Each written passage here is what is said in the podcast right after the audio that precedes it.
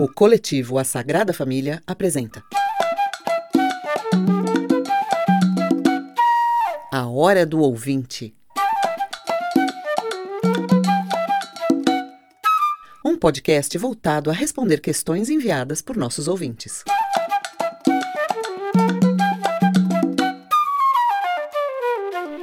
Com os professores Cristiano José e Felipe Victor Lima.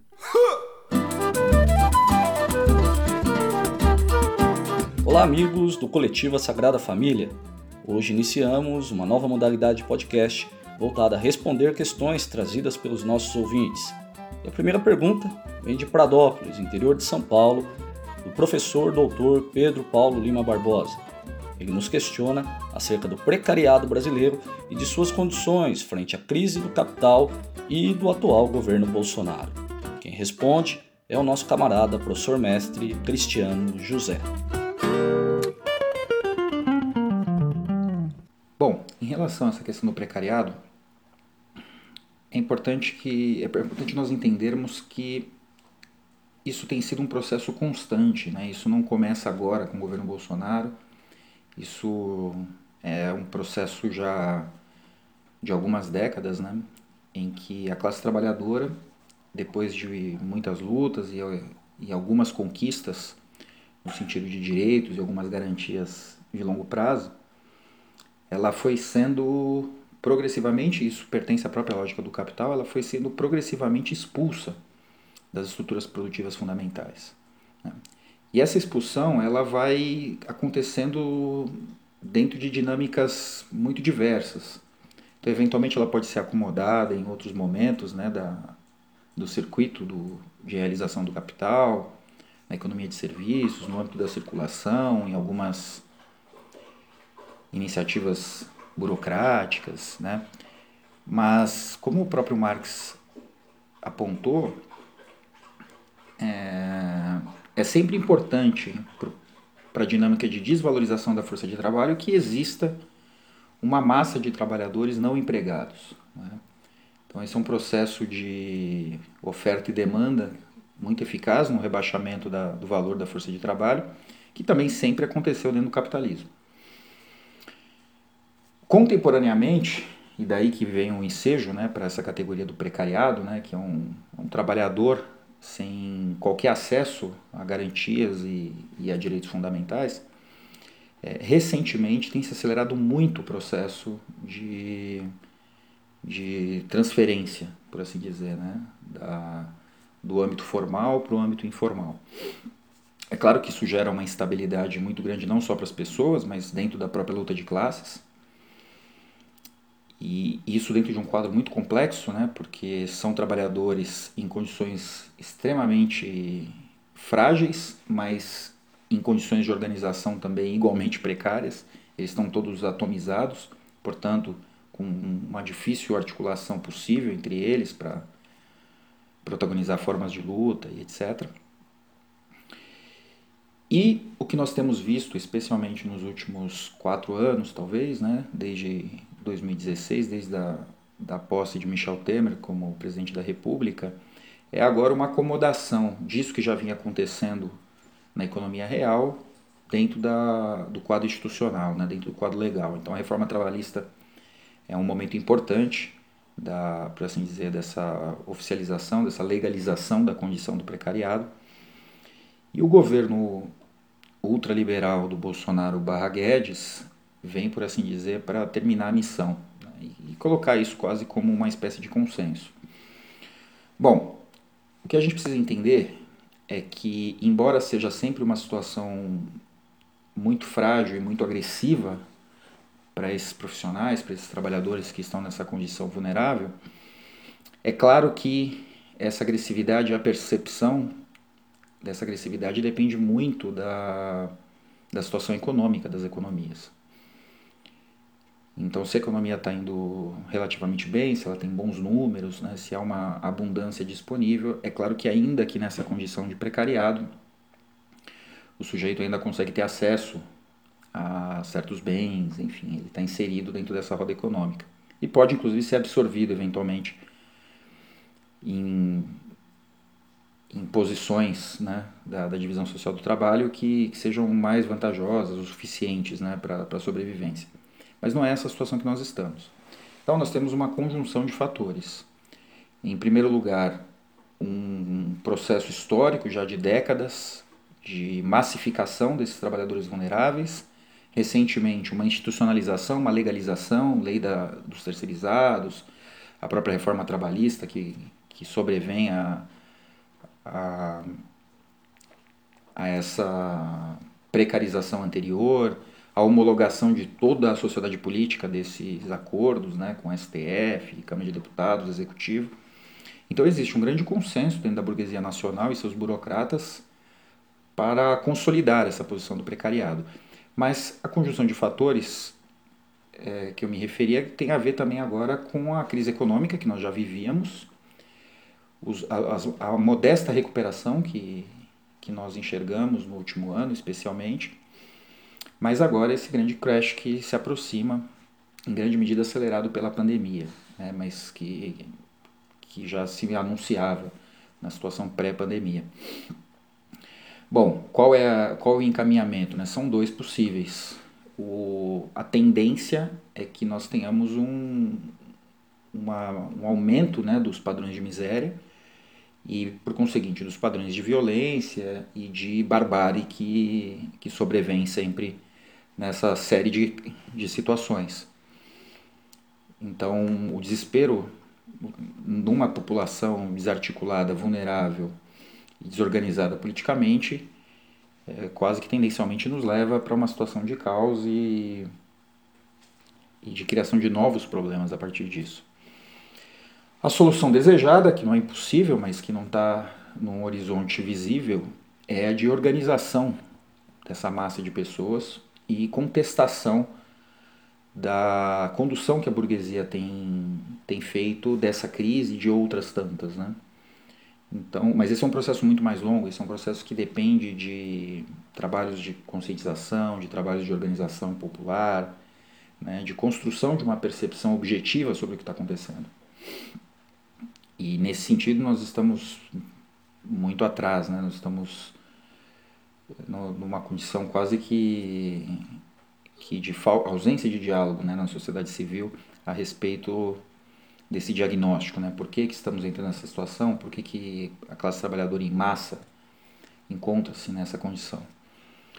Mas eu entendo que é a aposta é, mais positiva que nós poderíamos ter e que, ainda que tardiamente, que, que devamos fazer. É? O desafio que se coloca, então, é o de pensar formas de organização, formas de mobilização popular que consiga emparedar a burguesia e o grande capital diante desse cobertor curto. Né? A classe trabalhadora tem que exigir o, o acesso a esses bens, que são abundantes, diga-se de passagem, nós não estamos tratando de um contexto de escassez, né? mas nós estamos tratando de uma condição em que as pessoas não têm sequer acesso aos meios para acessar essas riquezas. E essas contradições precisam, precisam ser colocadas à prova, precisam ser colocadas à mostra. Não é?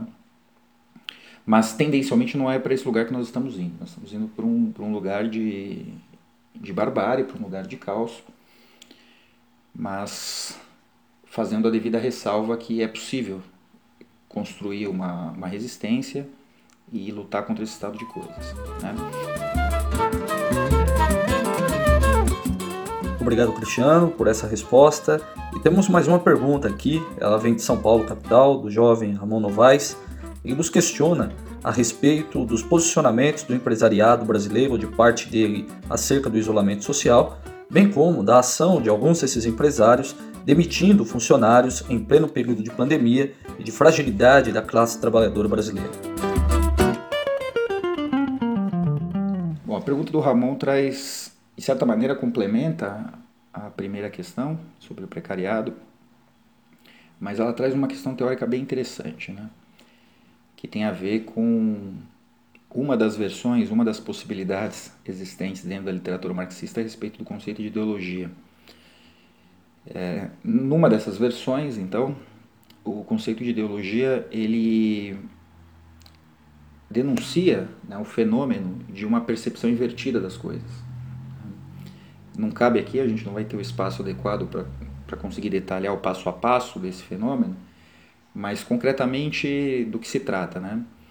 É, as coisas elas se dão né, na realidade, em si mesmas, de uma determinada forma, mas após uma série de mediações que se dão dentro da, da história, né, as pessoas vão perdendo contato com essas motivações primeiras, por assim dizer, né, com essas causas primeiras, e aí elas percebem as coisas de maneira com os polos invertidos, por assim dizer. Né. Então, o Ramon nos traz exatamente a unidade fundamental da sociedade moderna, da sociedade burguesa, que é a relação capital-trabalho. Então, o que é essa relação? É, o capital ele é um conjunto de, de forças materiais, né, de, de meios de produção, de materiais necessários né, para a produção de uma mercadoria, é, de relações também de conhecimento que são necessárias né, para essa produção, mas tudo isso não pode ser mobilizado sem a ligação que o capital precisa com o trabalho. Né? Então, o trabalho é aquele elemento que transforma uma determinada quantidade de riqueza, expressa né, na, nos meios de propriedade da burguesia, em mais riqueza. Só que a questão é que ele não, ele não recebe o correspondente a, essa, a esse excedente que ele cria. Né? Porque o capital, ele, o trabalho ele não, é, não é remunerado segundo o que ele produz. Né? Ele é remunerado segundo o que é necessário para que aquele trabalhador possa estar de pé no dia seguinte, né? sob a forma salário. Então, esse quanto de sobre-riqueza, por assim dizer, né? dessa, dessa mais-valia que é produzida, tira-se uma pequena parte para a remuneração do trabalhador, mas ainda sobra uma boa parte que o capitalista é, se apropria. Bom, isso significa, concretamente, materialmente, que nós temos uma relação de parasitagem aí. Então, o capital, ele não é nada se ele não conseguir se vincular ao trabalho, efetivamente. Né? Então, é como se o trabalho fosse o hospedeiro e o e o capital, e o, na figura do capitalista, fosse o parasita. Então não existe possibilidade do capital se reproduzir, né, se ampliar sem esse concurso, né, sem esse vínculo. Mas não é dessa maneira que nós percebemos, né, voltando àquela questão da ideologia. Nós percebemos essa relação como se o capital existisse por si mesmo, como se ele fosse capaz de se reproduzir e se ampliar por si mesmo, mas que por alguma razão, também alguma razão de utilidade para ele, mas é, não indispensável, ele recorra ao trabalho para, no máximo, na melhor das hipóteses, conseguir se dinamizar. Né? Mas dentro dessa forma como as coisas são apresentadas ou como elas aparecem, parece que é o trabalhador que depende do capitalista. Então parece que o capitalista é aquele ser que cria as condições né, a partir do seu engenho, da sua inteligência, do seu protagonismo, da, da sua genialidade. E a classe trabalhadora é aquela que, de maneira quase que indigente, depende do beneplácito do capitalista para conseguir sobreviver.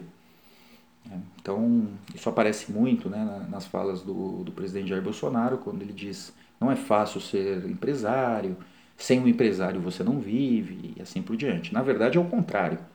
Né? Sem o trabalhador, o empresário não vive. Sem o trabalhador produzindo a riqueza que ele vai se apropriar depois, ele não vive. Né? Mas as coisas aparecem exatamente da maneira oposta. Então, Ramon, considerando esse jogo de inversões né, e essa breve explicação sobre como as coisas efetivamente são, né, então o capitalista é um parasita do trabalhador, fica fácil de nós entendermos. Então, qual é o propósito de um capitalista qualquer, né, como o dono dessa empresa ou daquela, etc. Né? Ele tem uma demanda, ele tem o capital é, reunido sob certas condições e ele precisa do trabalho para ampliar e reproduzir esse capital. Numa situação excepcional como a que nós estamos, de distanciamento social, de quarentena, enfim, é, em que as demandas de consumo se reduzem drasticamente, esse capitalista simplesmente ele não ele não precisa, nesse momento, né, ele não tem a demanda, ele não tem a necessidade de mobilizar esse trabalho. Então ele simplesmente demite, Que a relação entre capital e trabalho não é uma relação que passa por algum crivo moral, por algum crivo humanitário. Né? É uma relação meramente utilitária. Ele contrata porque ele precisa. Se ele não precisa mais, ele demite. É simples assim. Não é? O que há de contraditório e de perigoso, até mesmo para o capitalista nessa história, é que dentro do ciclo da produção, uma parte né, dessa. E isso é necessário para o capital se reproduzir, para ele completar o seu ciclo, né? ele precisa não somente produzir, mas ele precisa passar pela esfera da circulação. É que quando nós estamos falando dessa esfera da circulação, que é onde o consumo vai se realizar, para muitos capitalistas o consumidor é o próprio trabalhador. Talvez não o dele exatamente, ou o dele também, né? mas a classe trabalhadora ela não somente produz a riqueza para o capitalista, mas também depois vai consumir essa riqueza. Né? Então, esse salário que foi para o trabalhador vai voltar para as mãos do capitalista depois, quando ele receber sob a forma do produto. Né? E é evidente que, se nós pensarmos isso de maneira extensiva, né? olha, então os capitalistas vão demitir os trabalhadores, mas como é que fica a economia na esfera da circulação? É verdade, ela entra em colapso também, porque uma população miserável não consome, e se ela não consome, isso gera um, um círculo vicioso. Né? Mas esse é um dos grandes dilemas da burguesia. Né? Em, que medida que, que. Porque ela depende da classe trabalhadora nas duas pontas. Ela depende da classe trabalhadora na produção, enquanto parasita, e depois depende da classe trabalhadora na ponta do consumo. Né?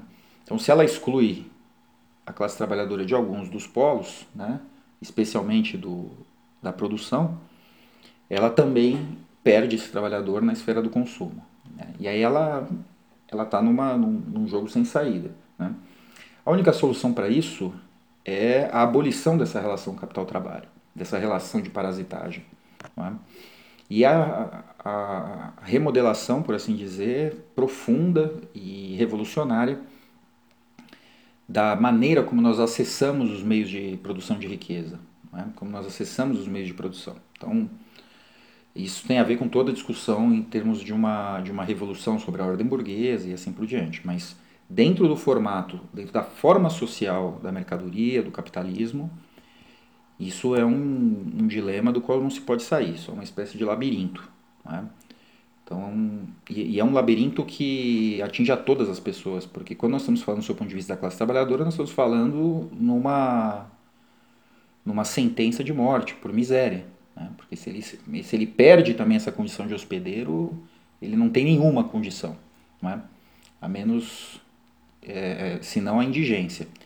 Agora, não podemos esquecer que o parasita de, precisa do hospedeiro. Então, o capital, como bom parasita, ele não pode eliminar a classe trabalhadora da equação, né? senão o capital não se realiza. Né? Daí que a forma social mercantil capitalista ela é autocontraditória em si mesmo e ela é impossível de se sustentar no longo prazo. Né?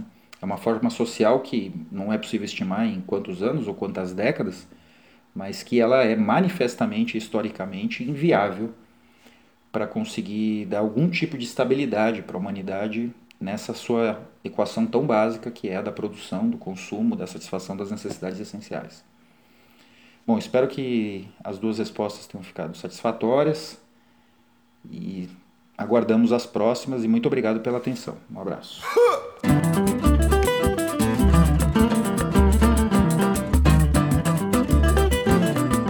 Obrigado, Cristiano, pelos esclarecimentos. Agradeço também ao Pedro Paulo e ao Ramon pelas perguntas e convido aos demais ouvintes, seguidores, camaradas que façam suas sugestões e questionamentos ao coletivo Sagrada Família. Um grande abraço, até a próxima. Você também pode nos enviar suas perguntas através do e-mail sagrada.família.podcast@gmail.com, através do nosso site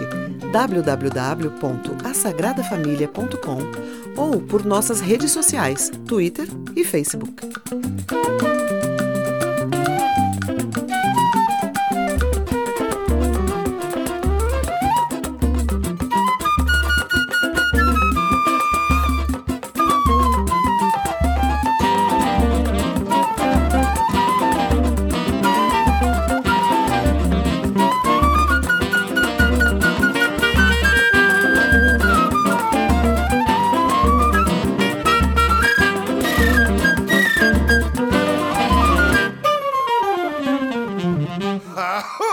Sagrada Família, podcast.